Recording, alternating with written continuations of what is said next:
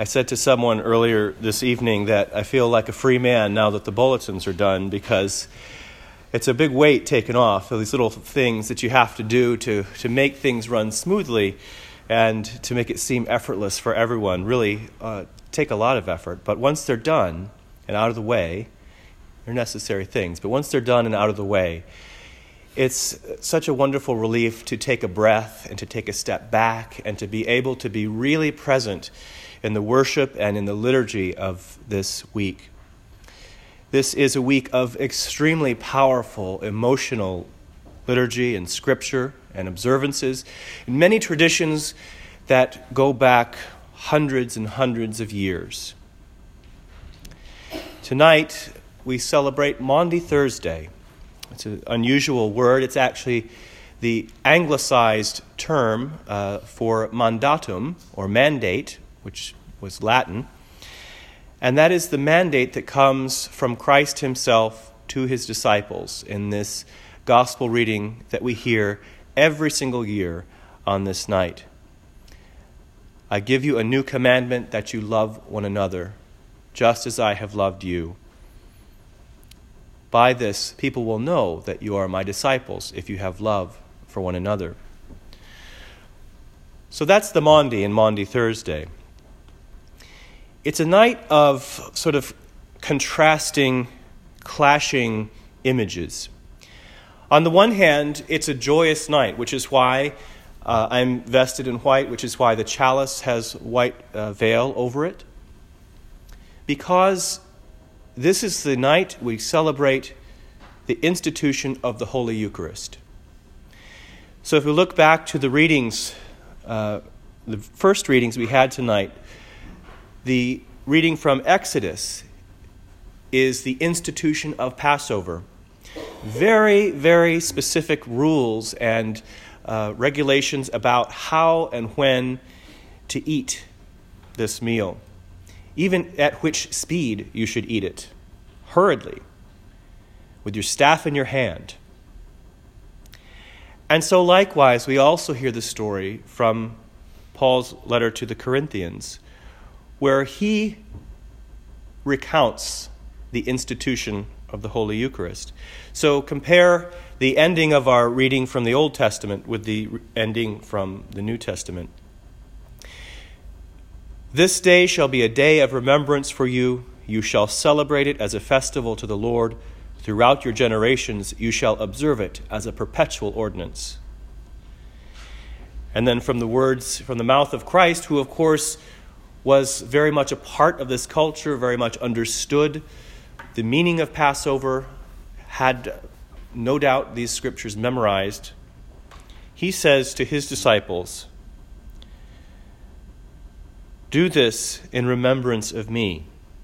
For as often as you eat this bread and drink this cup, you proclaim the Lord's death until he comes. So, a very similar yet different approach. It's, it's clearly something new that has roots in the old. It comes out of the Jewish Passover, but it is the Christian Passover. We receive the body and blood of Jesus Christ, who is our Passover. Christ, our Passover, is sacrificed for us, therefore let us keep the feast. We say that every single time we celebrate the Holy Eucharist, and that is why. So, Christ becomes our Passover. Christ becomes our Passover lamb, our sacrifice. We also give thanks tonight because of the institution, that's the traditional observance of the institution of the ordained priesthood. Through Jesus' death and resurrection and through the waters of baptism, we are all grafted into his body. We are all a priesthood of believers. And we all have a role to play in God's kingdom and in God's forwarding God's mission. However, there are some people who are called to a different level of service to God, to dedicate their lives in a particular way, to be those who dispense the sacraments of the new covenant, to pronounce the blessings of the church, and to open and interpret the scriptures for the people. And so we look to this time in the upper room as the institution of that office. Now, of course, it was nothing like an ordination service that you would go to today. The ones that we go to now are part of an institutional church, and they have developed over many centuries. But here, Jesus is giving the command to these twelve,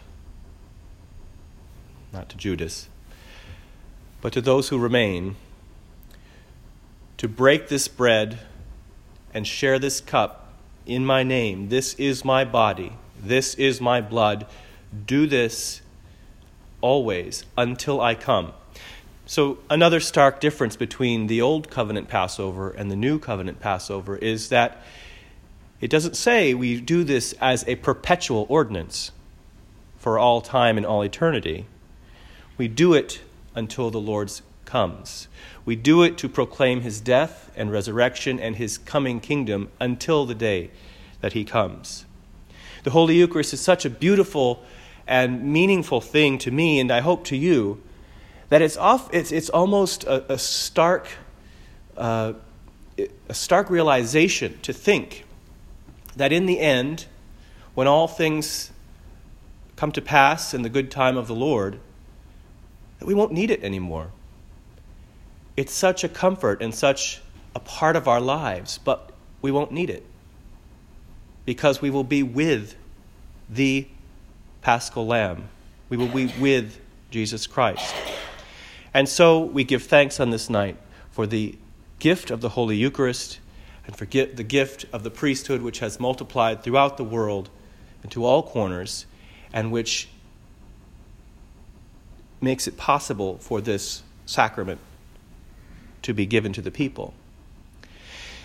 Now, there's also a sad, dark tinge to this night because he is in the upper room. It is the night before he suffered, the night before he was betrayed. He is with his closest band of friends, knowing that one of them will betray him, and almost all of them will desert him. washing their feet, breaking their bread, sharing the wine with them, singing the hymns, praying the prayers. It must have been an astoundingly, I imagine, a, a, a tense night, a tenseness of uh, anticipation that was in the hearts of all, especially Jesus, who knew exactly what was to come. The others were sort of in a state of confusion maybe disbelief.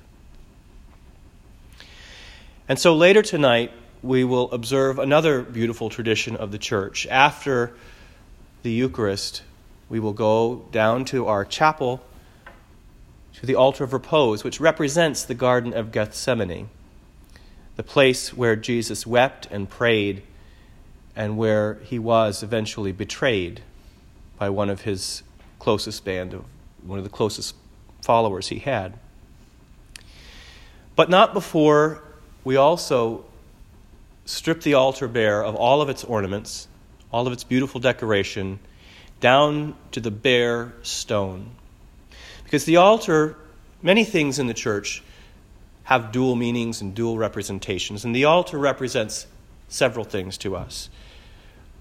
It represents the banquet table of heaven that bountiful banquet table where we will feast forever in eternity. It also represents the Holy Sepulchre, where the paschal lamb, Christ, our Passover, is sacrificed for us.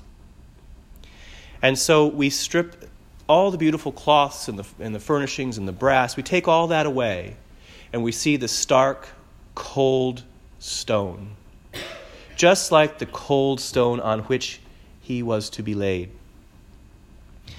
And it is washed in a ceremonial way that represents the preparation of Christ's body before, uh, before burial.